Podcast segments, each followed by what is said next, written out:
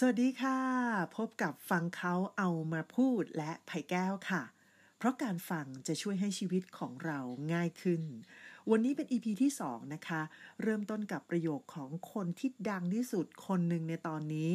นั่นก็คือคุณคมสันลี กับประโยคที่ว่า ไม่มีอุปสรรคใดทำให้ผมตาย มันทำให้ผมแข็งแรงขึ้น คมสันลีนะคะคือผู้ก่อตั้ง Flash Express ค่ะ เป็นบริษัทสตาร์ทอัพที่ดังที่สุดอยู่ในตอนนี้ เพราะว่าเป็นยูนิคอนตัวแรกของประเทศไทย ใครๆก็พูดถึงนะคะ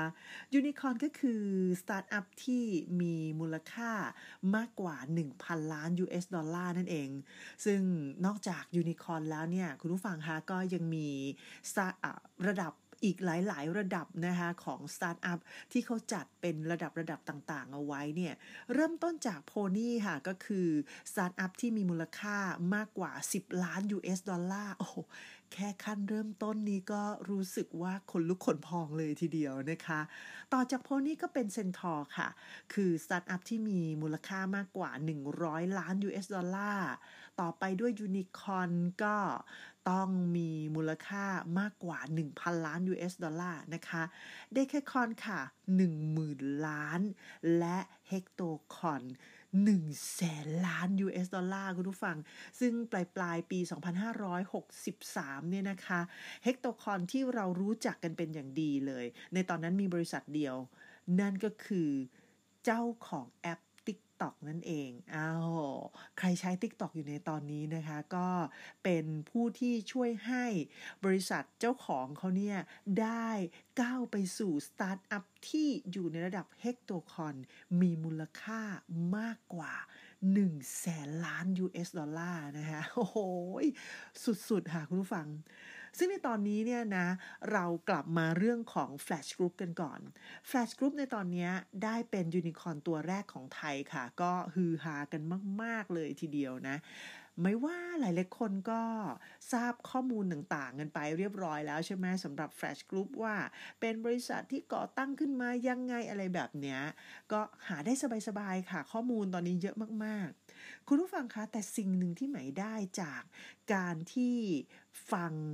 The Standard แล้วก็เอามาพูดในคราวนี้เนี่ยนะ ก็คือหมายฟังมาจาก The Standard จริง ๆ แล้วก็มีหลาย ๆ สื่อนะคะ ที่พูดถึง Flash เนี่ย แต่หมายก็เลือกฟังมาจาก The Standard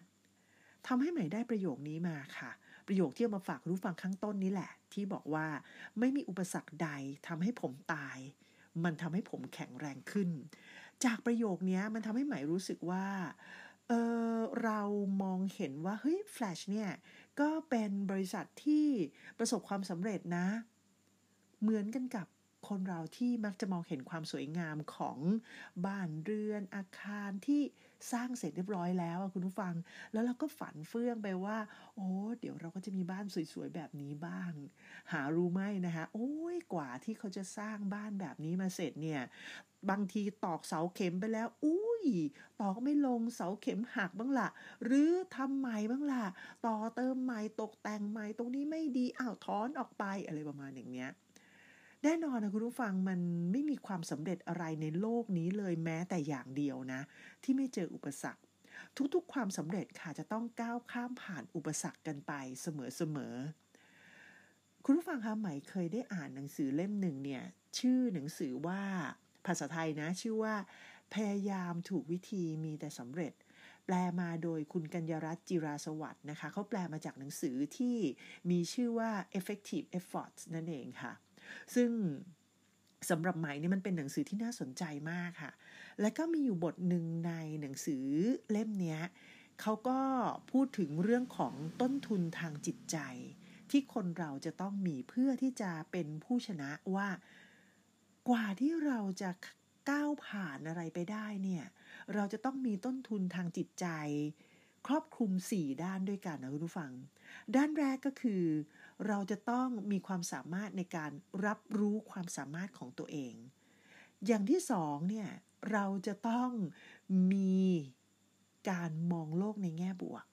อย่างที่สามค่ะ เราจะต้องมีความหวังอยู่เสมอ และก็อย่างที่สี่ ที่จะต้องมีนะ เพื่อที่จะเป็นต้นทุนทางจิตใจที่เราจะต้องเป็นผู้ชนะให้ได้เนี่ยก็คือเราต้องมีความทรหดนั่นเองค่ะคุณผู้ฟัง ซึ่งในวันนี้เนี่ยหมายขอยกเรื่องความทรหดเนี่ยมาขยายให้ได้ฟังกันนะคะ ในหนังสือเล่มเนี่ยเขาบอกเลยว่า ความทรหดก็คือ ความสามารถในการฟื้นตัวในเวลาสั้น ๆ นั่นเอง เมื่อไหร่ก็ตามคุณผู้ฟังมีความสามารถในการฟื้นตัวในเวลาสั้น ๆ ได้เนี่ยแสดงว่าคุณผู้ฟังมีความทรหดและมีคุณสมบัติที่เป็นต้นทุนทางใจที่สามารถเป็นผู้ชนะได้แล้วนะคะ บางคนบอกเดี๋ยวเดี๋ยวเดี๋ยวยิ่งฟังก็ยิ่งงง เอาเป็นว่าถ้าเมื่อไหร่ก็ตาม ที่คุณสามารถเดินออกจากความล้มเหลวได้ หลังจากพบอุปสรรคครั้งใหญ่ อันนั้นอะ แสดงว่าคุณมีความทรหดเรียบร้อยแล้วนะคะพอบอกแบบนี้เนี่ยบางคนบอกว่า เฮ้ยมันพูดง่ายอะ่ะ มันงงอะ่ะ มันยังเป็นแบบนำมาทำอยู่เลย หนังสือเล่มนี้นะคะที่หมายชอบเพราะว่าเขามีการแนะนำด้วยว่า เรามีวิธีการไหนบ้างที่เราจะพัฒนาตัวเราเองให้มีความทรหดได้ เออเขาบอกว่าถ้าเราอยากจะพัฒนาตัวเราเองให้มีความทรหดได้เนี่ยนะ นั่นก็คือ พอเวลาที่คุณเจออุปสรรคปั๊บคุณจะต้องมีสองอย่างนี้ นั่นก็คือ คุณจะต้องมีความสามารถในการยอมรับความเป็นจริงได้ว่า เฮ้ย เจออุปสรรคเข้าแล้ว มันเกิดขึ้นแล้วจริงๆ สิ่งนั้นนะมันเกิดขึ้นแล้วจริง ๆ อุปสรรคเนี่ยมันเกิดขึ้นแล้ว แล้วเราก็ต้องยอมรับในสิ่งที่เปลี่ยนแปลงไม่ได้ บางทีนะคะ เวลาที่เรากำลังจะทำอะไรสักอย่างหนึ่งอะเราจะเจออุปสรรคแล้ว มันไม่สามารถที่จะเปลี่ยนแปลงได้อะ มันเกิดขึ้นมาแล้วอะมันล้มเหลวไปแล้ว เราต้องยอมรับมันให้ได้ก่อนว่า มันคือสิ่งที่เปลี่ยนแปลงไม่ได้ หลังจากนั้นเราก็ต้องมีข้อที่สองเกิดขึ้นมาค่ะ นั่นก็คือเราก็จะต้องหาจุดที่เปลี่ยนแปลงได้ ให้เจอ แล้วเราก็ต้องเปลี่ยนแปลงในสิ่งที่เปลี่ยนแปลงได้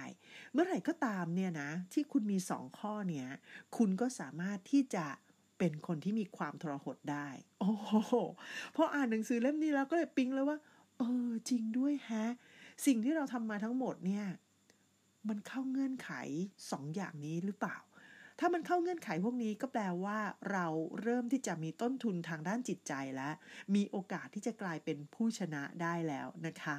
แนะนำเลยนะคะคุณผู้ฟังคะให้ไปอ่านหนังสือเล่มนี้แล้วกัน effective efforts หรือว่าจะไปหาอ่านแบบแปลมาแล้วก็ได้ พยายามถูกวิธีมีแต่สำเร็จนั่นเองนะคะ แล้วก็แนะนำสำหรับ EP นี้ค่ะ ให้ไปฟัง The Standard ที่คุณเคนนครินทร์สัมภาษณ์ คุณคมสันลี ก็จะได้อะไรดีๆ มาอีกมากมายนะคะ อย่าลืมนะคะ ไม่มีอุปสรรคใดทำให้ผมตาย มันทำให้ผมแข็งแรงขึ้น และนี่คือทั้งหมดของฟังเขาเอามาพูดใน episode นี้ค่ะ หวังว่าการฟังในวันนี้จะทำให้ชีวิตของคุณง่ายขึ้น ติดตามฟังฟังเขาเอามาพูดกันได้ใหม่ในเอพิโซดหน้านะคะ สวัสดีค่ะ